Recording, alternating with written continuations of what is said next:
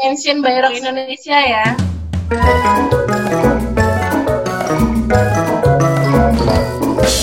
Hai teman-teman Kumbo, bagaimana kabarnya hari ini? Untuk yang baru bergabung, salam kenal ya. Namaku Kak Rachel. Aku yang akan menemani teman-teman di sini. Nah, di episode kali ini, aku mau memutarkan wawancara reporter cilik bersama Kak Tasya tentang Biorock Indonesia. Tasya Karisa merupakan co-founder dari Biorock Indonesia. Sementara, Biorock Indonesia adalah organisasi yang bergerak pada pelestarian terumbu karang yang ada di laut kita, Indonesia. Oke, sekarang kita dengarkan hasil wawancara teman-teman reporter cilik bersama Kak Tasya yang juga tentunya ditemani oleh Kak Ici dan Kalia. Selamat mendengarkan.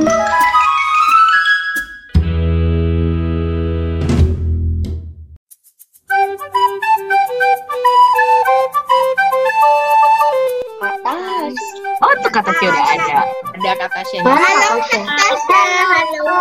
Sore. Halo selamat sore. Kata Tasya.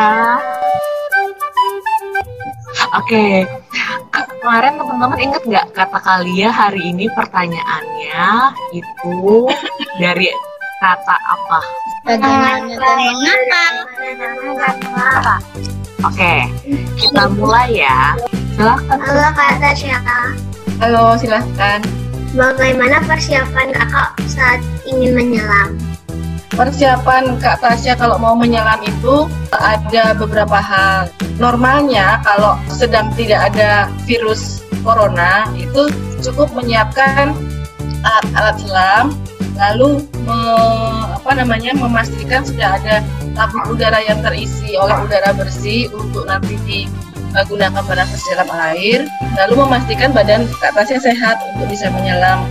Nah, setelah itu tinggal nanti bertemu dengan pemandu selam atau instruktur selam yang nanti akan menemani Kak Tasya menyelam karena Kak Tasya belum boleh menyelam sendiri.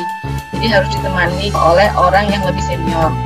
Nah, karena sekarang sedang ada suasana corona atau penyakit COVID-19, ditambah persiapannya yaitu memastikan selama sebelum menyelam itu tetap jaga jarak dengan orang-orang yang lain. Alat-alat yang akan digunakan harus disterilkan terlebih dahulu dengan larutan pe, eh, apa namanya pemutih pakaian bisa digunakan untuk mensterilkan alat-alat selam terutama yang digunakan langsung ke mulut itulah eh, apa yang perlu dipersiapkan buat menyelam Terima Kasih kasih. Kak. Insa masih ada pertanyaan lanjutan dari jawaban kata Tasya? Nggak ada. Oke, kita lanjut berarti ya.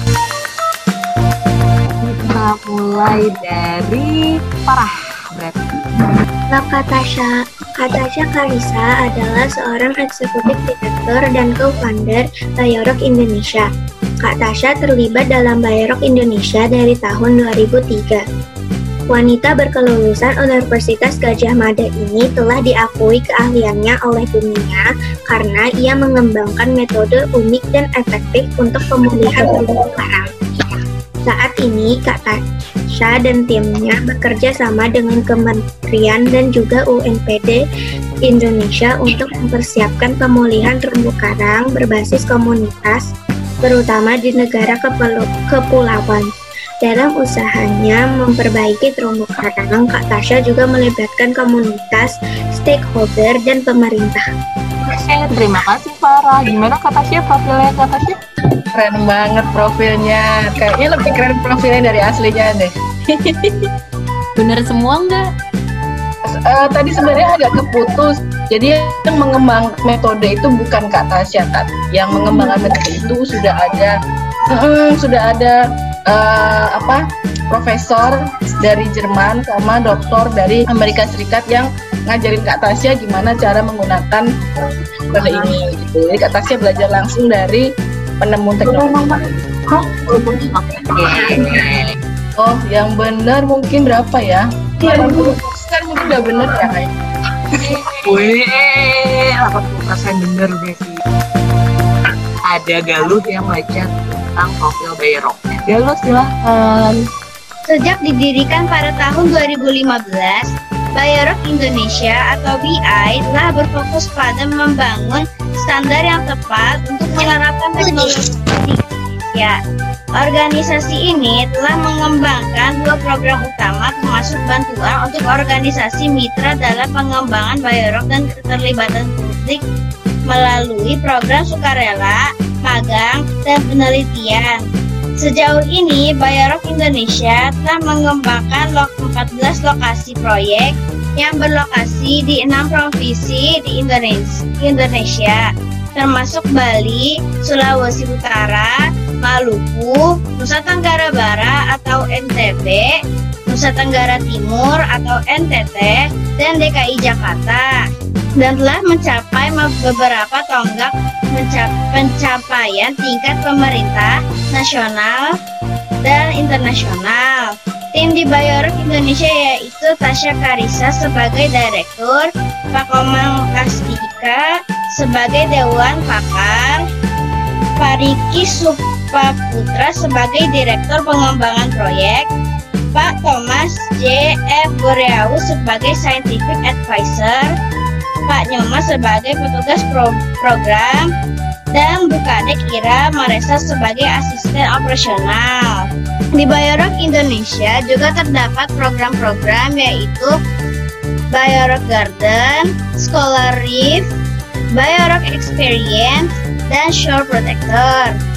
Target-target untuk tujuan pembangunan berkelanjutan yaitu 8 pekerjaan yang layak dan pertumbuhan ekonomi, 13 aksi iklim, 14 kehidupan dalam air, dan 17 kemitraan untuk tujuan. Sekian dariku, terima kasih. Gimana Kak Tasya? Keren sekali. Wah, nggak nyangka ya risetnya sudah sangat mendalam. Maaf, mungkin ada di bagian timnya tadi.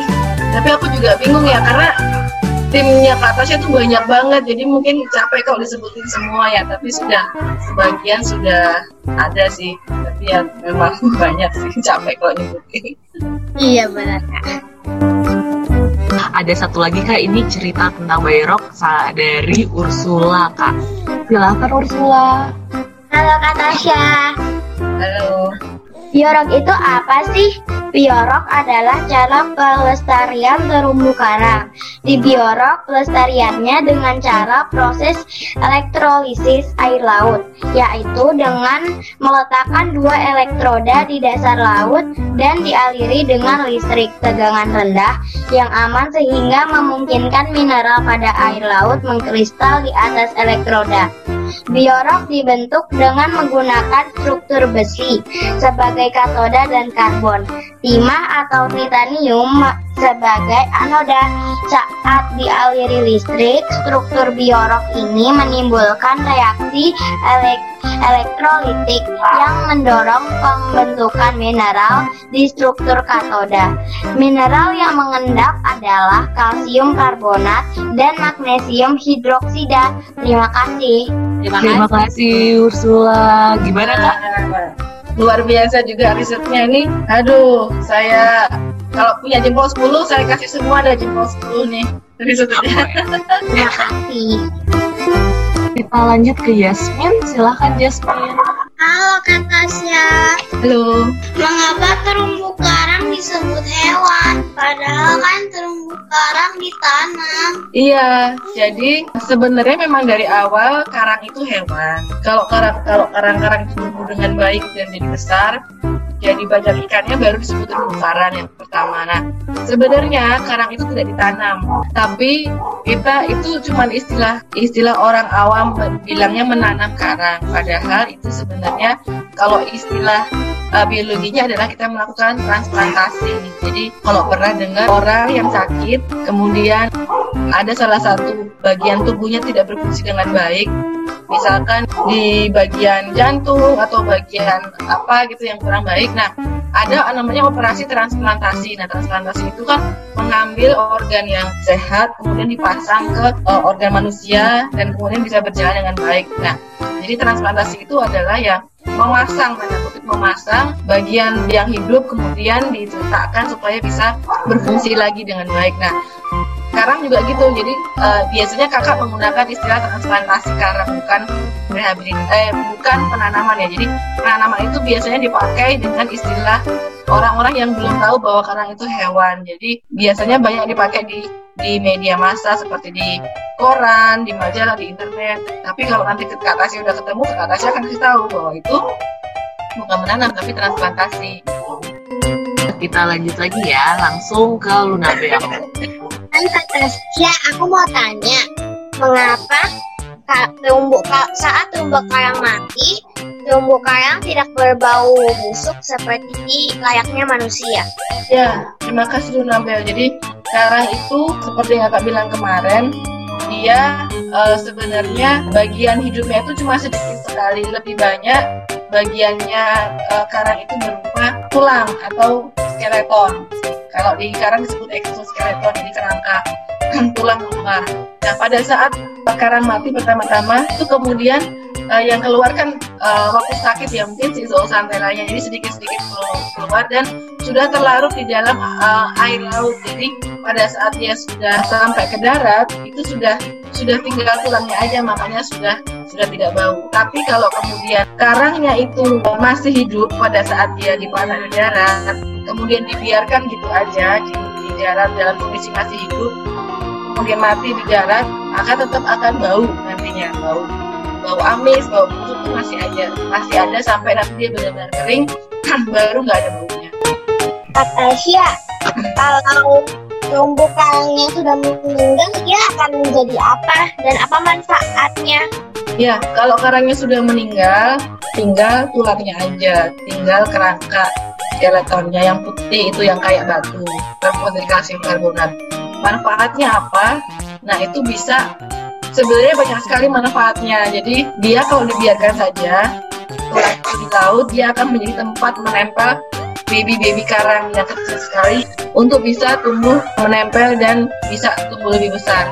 Tapi juga banyak orang yang kemudian karena tahu itu kalsium karbonat dipakailah buat bahan bangunan, dicampur, kadang-kadang dihancurkan terus dibakar, membuat jadi semen. Zaman dulu orang-orang belum punya uh, semen, mem membuat semen seperti itu, dikarang di gerus lalu dibakar. Jadi karena manfaatnya banyak, itulah kemudian banyak orang yang menambang karang untuk digunakan bahan bangunan pada zaman dulu sampai sekarang juga masih ada yang pakai seperti itu dan itulah salah satu juga penyebab kenapa sekarang masih rusak karena banyak yang tulangnya pun masih banyak yang memakai itu.